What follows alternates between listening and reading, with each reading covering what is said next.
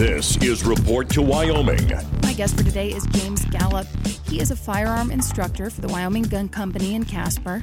He had actually commented on a post that we shared um, from one of our content contributors about the best guns for Wyoming's concealed carry enthusiasts. And um, he had said, K2, we need to have a talk. So I sent message received, and uh, we talk about his favorite guns, and we get into gun safety. And this conversation ends up going all over the place, but it was a lot of fun. I think that we'll do uh, an, a second part as well. But here is part one. So I, I wouldn't go. I'm trying to pull the article up so I can remember what I was thinking. But uh, the Smith and Wesson Smith and Wesson 38 Special, I think it, it's kind of limited in, in what it can do. So you're kind of limiting yourself to capacity to start off with. And then on top of that, it's got a really heavy trigger pull, so it takes anywhere from like 12 pounds to, to 15 pounds to be able to pull leads to, right? Another thing that I, I find happens a lot too, especially in my classes when people bring revolvers in, is that they tend to not like the recoil of them. So there's quite a bit of recoil with a 38 Special. That kind of decreases people's ability to be able to shoot accurately because then they kind of become afraid of the recoil. Makes sense. So I guess first, let's get some background information. How did you end up doing what you're doing now? Well, I, I grew up around guns basically, and kind of fell in love with with teaching when I was working for the Boy Scouts. And I'd teach the boys during summer camp and, and teach them how to shoot rifles and and kind of kind of just exploded from there. Applied here a couple years later, got a job and and started teaching classes and eventually I was able to to take over the classes and kind of manage it and and uh, update the curriculum to keep it relevant and that kind of thing. I've been doing this for going on six years now here at Wyoming Gun Company. I've been teaching total of eight years. When have you always lived in Casper? did you move here? Uh, I moved up here in 2011.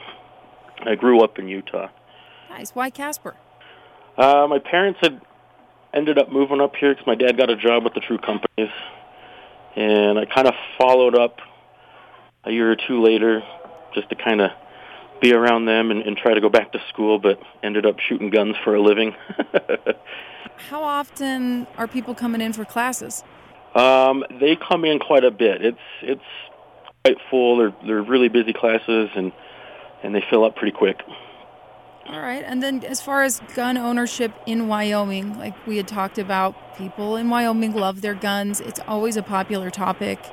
What do you think it is about Wyomingites? Is it just that we love the idea of independence, freedom? What kind of things do you think influences that?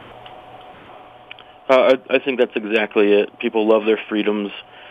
Uh, people love to be self-sufficient here, and they want to be able to take care of themselves. And and that's that's kind of a big part of the the gun culture is being able to be self-sufficient. Do you see people who are kind of timid around firearms who just want a little bit more practice so that they can feel more confident with their guns? Yeah, that that's kind of the starting point. You know, a lot of people kind of feel nervous to to begin with, and then they just want to to learn learn more. And the more they learn, the the more confidence they develop. What kind of safety things maybe do people um, not always think of? Man, there's a lot. So I'm going to go with the, the four golden rules of firearm safety just to to kind of cover my bases here. And then on top of that, like it doesn't matter what the situation is.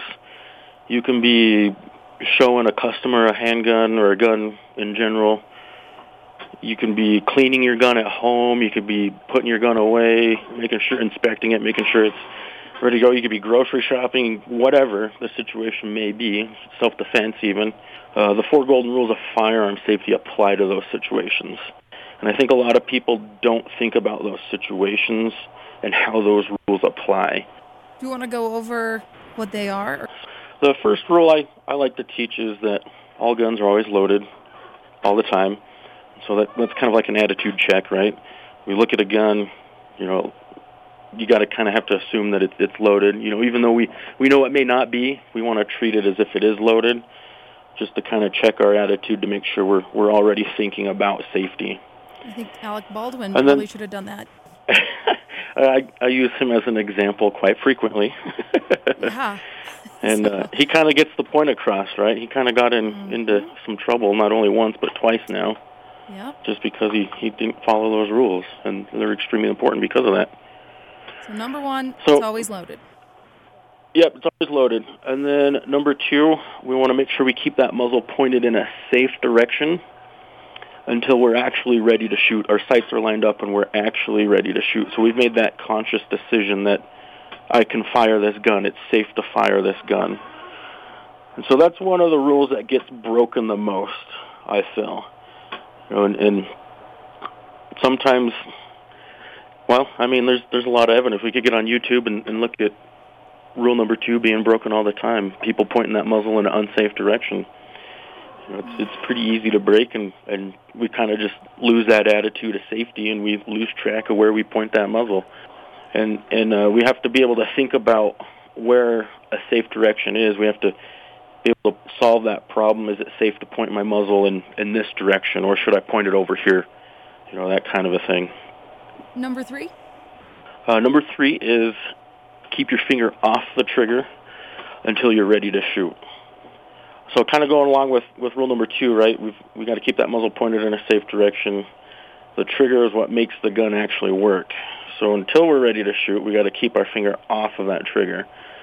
This one gets broken, probably not quite to the extent that rule number two gets broken, but it does, and it happens, and, and this is where you know, injuries can potentially occur when we break rule number three. I got distracted in the conversation before getting to rule number four. But in case you were wondering, rule number four is to always keep the gun unloaded until you are ready to use it. When people come in, do they bring their own guns uh, for these classes or do they get them there? So you can bring your own guns. In fact, we kind of recommend it. But if if you're looking to purchase a gun or you don't have a gun and you're just wanting to learn how to be safe with them, we do provide rentals for our basic pistol course. And does someone have to be like 21 or is there like a an age requirement? Uh, to rent a firearm, yes. But to take a class, just 10 and older. Okay. 10. Have you had quite a few youngsters? Yep, I get quite a few. In fact, the youngest kid I had, he was five, I think, but we didn't we didn't do any shooting with him because I couldn't take him out on the range hmm. just because he's so young. But I've had him take the classroom portion just so he can. His parents wanted him to be familiar with with the four golden rules of firearm safety and and how to be safe with the parts of the gun and how to be safe with the gun in general. Are a lot of the people that come in, it's probably hard to generalize, but how much expertise do they have? Are they kind of like they know a little bit about gun safety and shooting, or do you get a lot of people who have no idea where to start and they don't know much at all? Um, lately, it's it's been more of people who who don't know where to start, but there is that larger population that have kind of grown up around firearms that knows a little bit, but you know they still haven't taken a training course. What is your favorite gun or the best gun for conceal carry? So I like my number one is going to be the Glock 43X. So it's a reasonable price. Uh, I want to say it's around 500 to 550. I'm not sure quite off the top of my head here. Uh, the reason why I like it is because it's a simple design. It's probably the most dependable firearm out there because of that simple design. And it's lightweight, and you have plenty of capacity with it. So there's there's anywhere from 10 round magazines up to a 15 round magazine, and I've right now I've got on me a 20 round magazine for it. Is it small? Uh, it's smaller than than your full size firearms, yeah. Okay. So the the barrel I want to say is about three and a half to four inches. Like, would you recommend people get a holster if they are trying to carry? Um, I know some people will keep uh, a handgun in a purse. There's all kinds of ways to keep guns concealed. What do you think is best? So I like uh, what they call on-body carry in a holster that's uh, molded, built specifically for my firearm. I, I don't really care for universal firearm or universal holsters because I think those create a lot of safety issues. And we, we kind of cover those safety issues in the class, mm. in my uh, other classes. And then a lot of women, they end up using purses. It's not my favorite, but I mean, if it gets you to, to carry a gun to protect yourself, let's do it. You know, and there's there's ways that we can learn how to use purses and how to draw the firearm from a purse, how to how to do emergency reloads, all that stuff efficiently from a, a off-body carry position such as a, a purse. Yeah, and it goes back to to like maybe why Wyomingites uh, do seem to have so many guns. That's kind of like a stereotype, I guess. But I wonder too if it's just like the vast remoteness of our state. Um, there's certainly stretches when you're driving uh, without service for many hours. Like you go from here all the way to like uh, southwest Wyoming. You're going to go through uh, Jeffrey City, Farson, a lot of places where you're just not going to get service. You're kind of on your own. Um, so right. for traveling, that sort of thing, I think that's probably one of the main reasons why women, when they're traveling alone, would want to carry something for protection.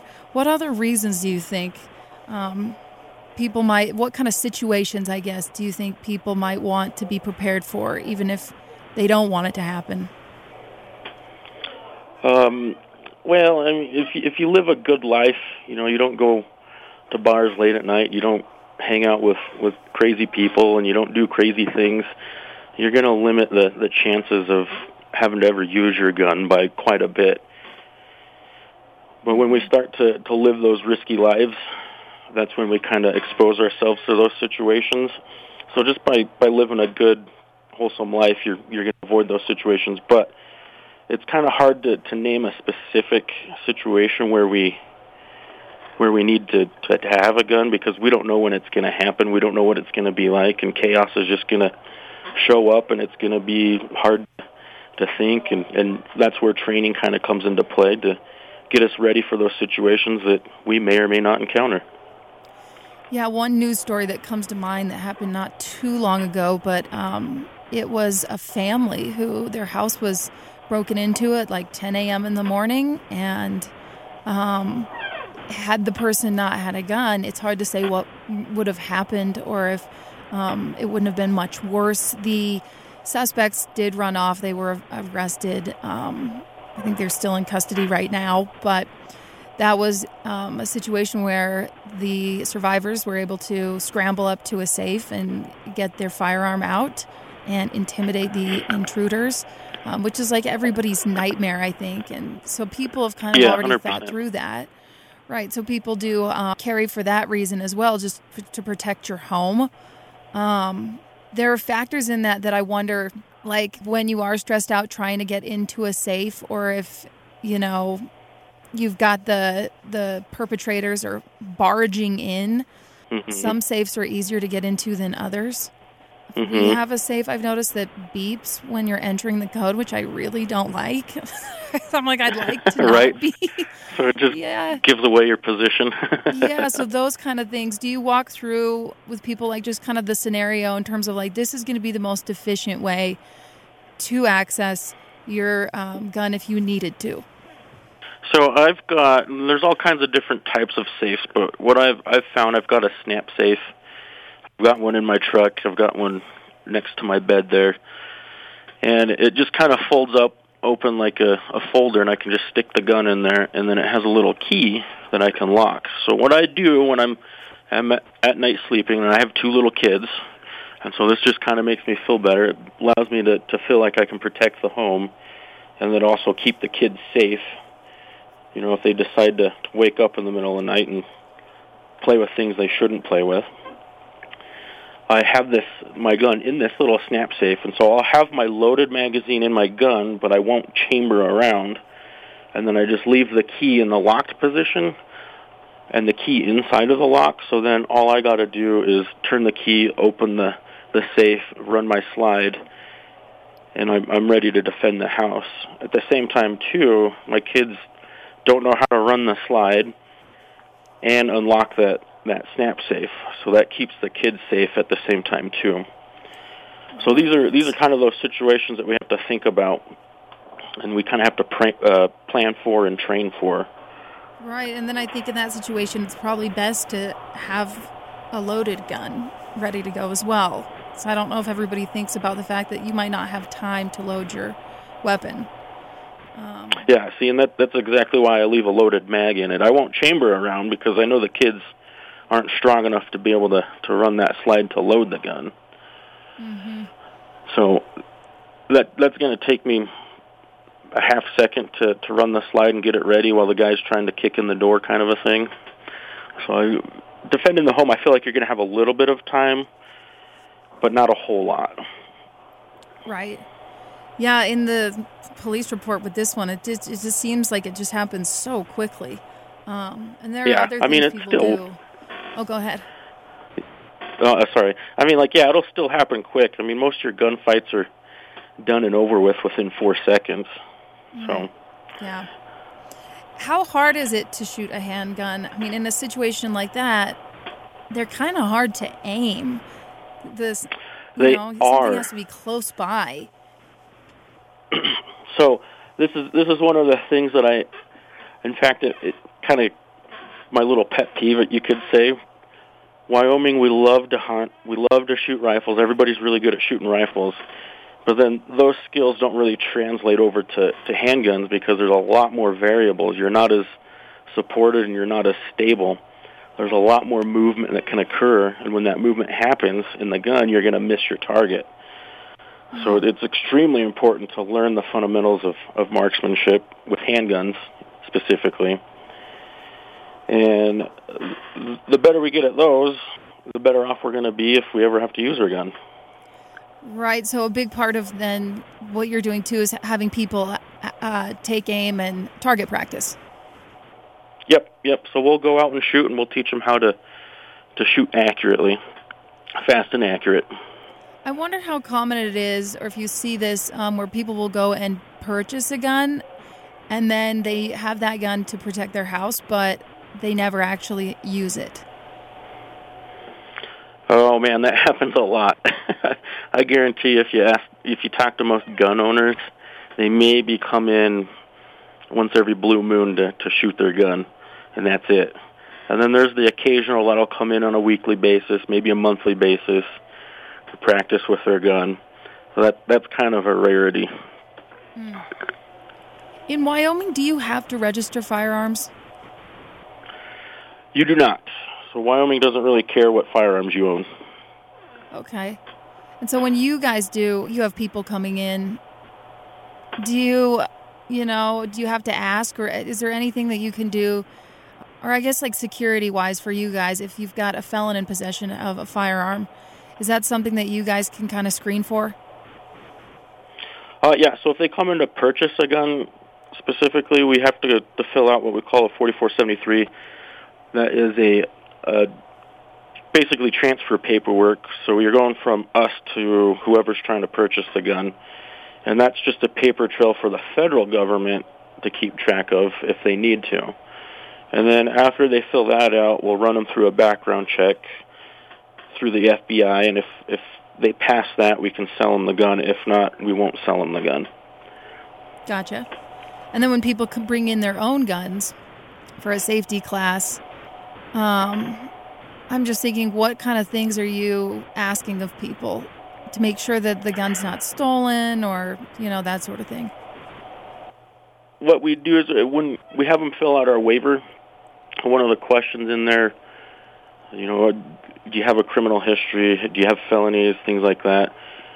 And so they kind of we'll, we'll kind of base off you know our actions off of what they how they fill out and answer our waiver but like on the legal side of things, it, it's not in our jurisdiction to to kind of investigate and figure out if this person can really have this gun. That's that's more of a law enforcement issue.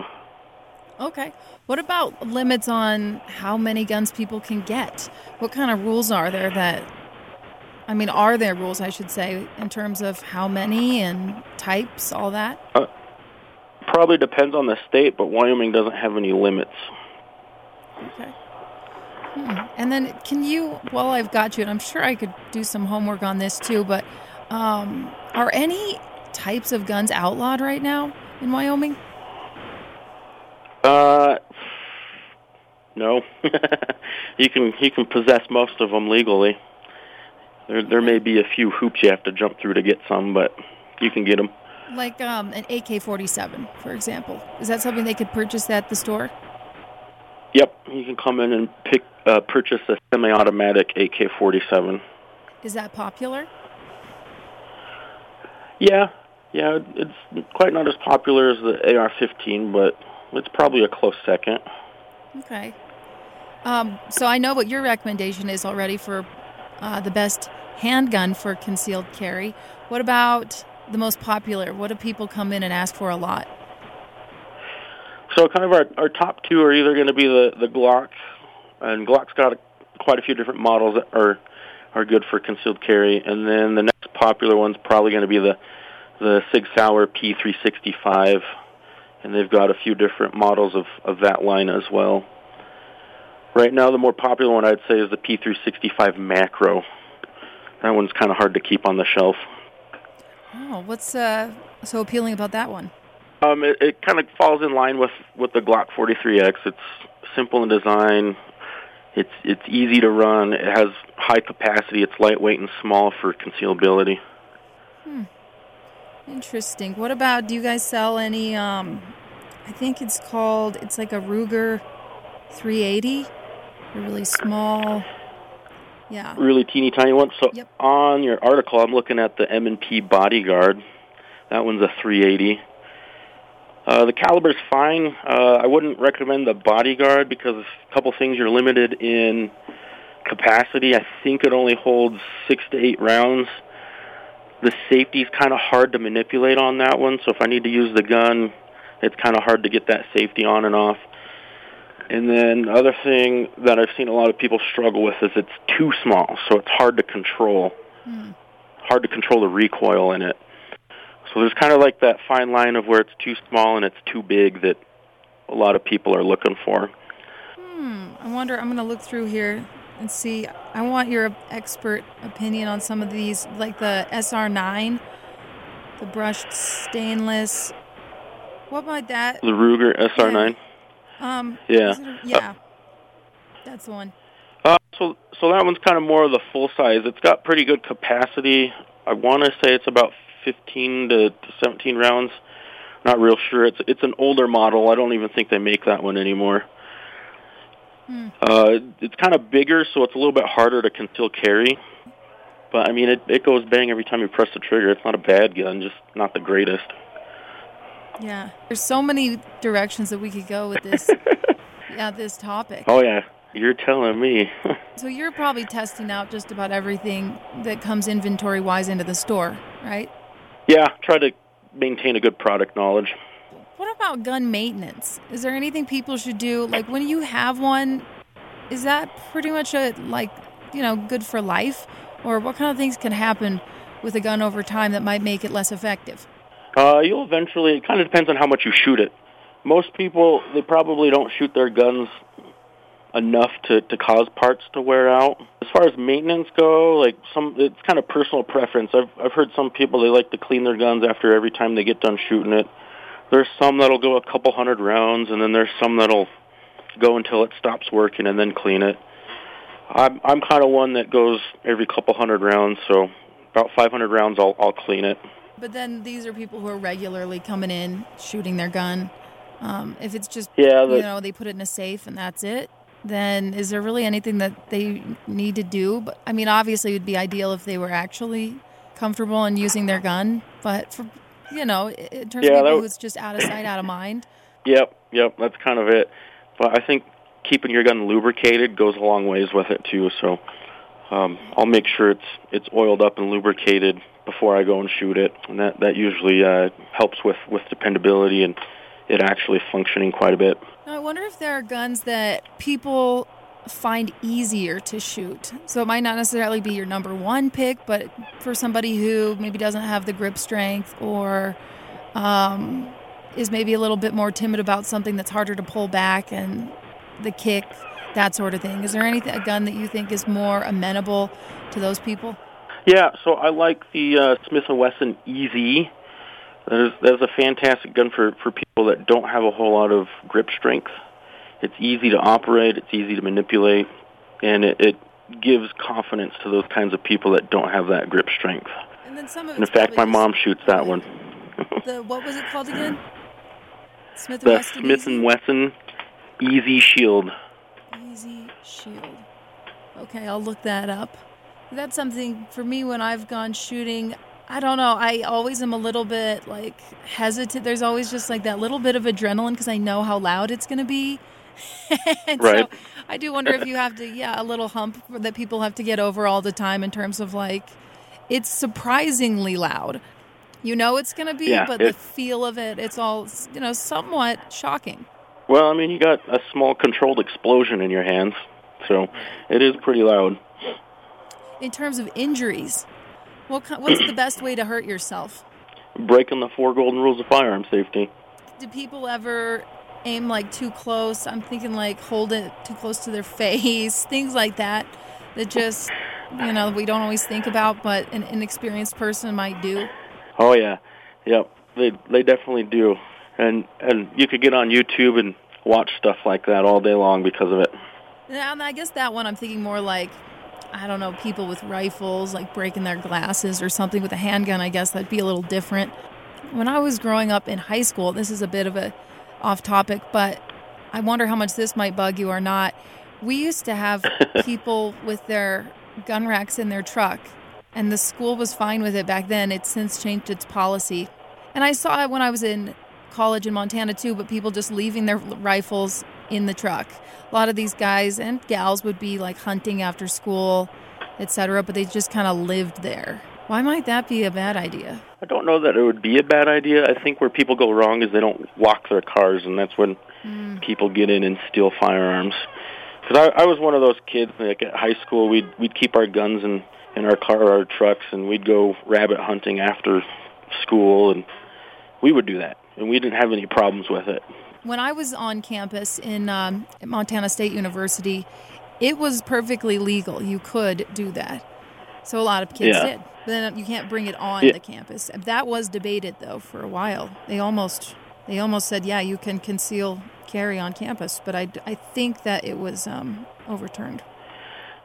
Yeah, there's there's a lot of people that are trying to push that. I kind of see the, you know, the good in it that we're we're trying to like create an atmosphere where we can protect ourselves, you know, especially from from active shooter situations. Which I mean, that's a whole other topic in and of itself.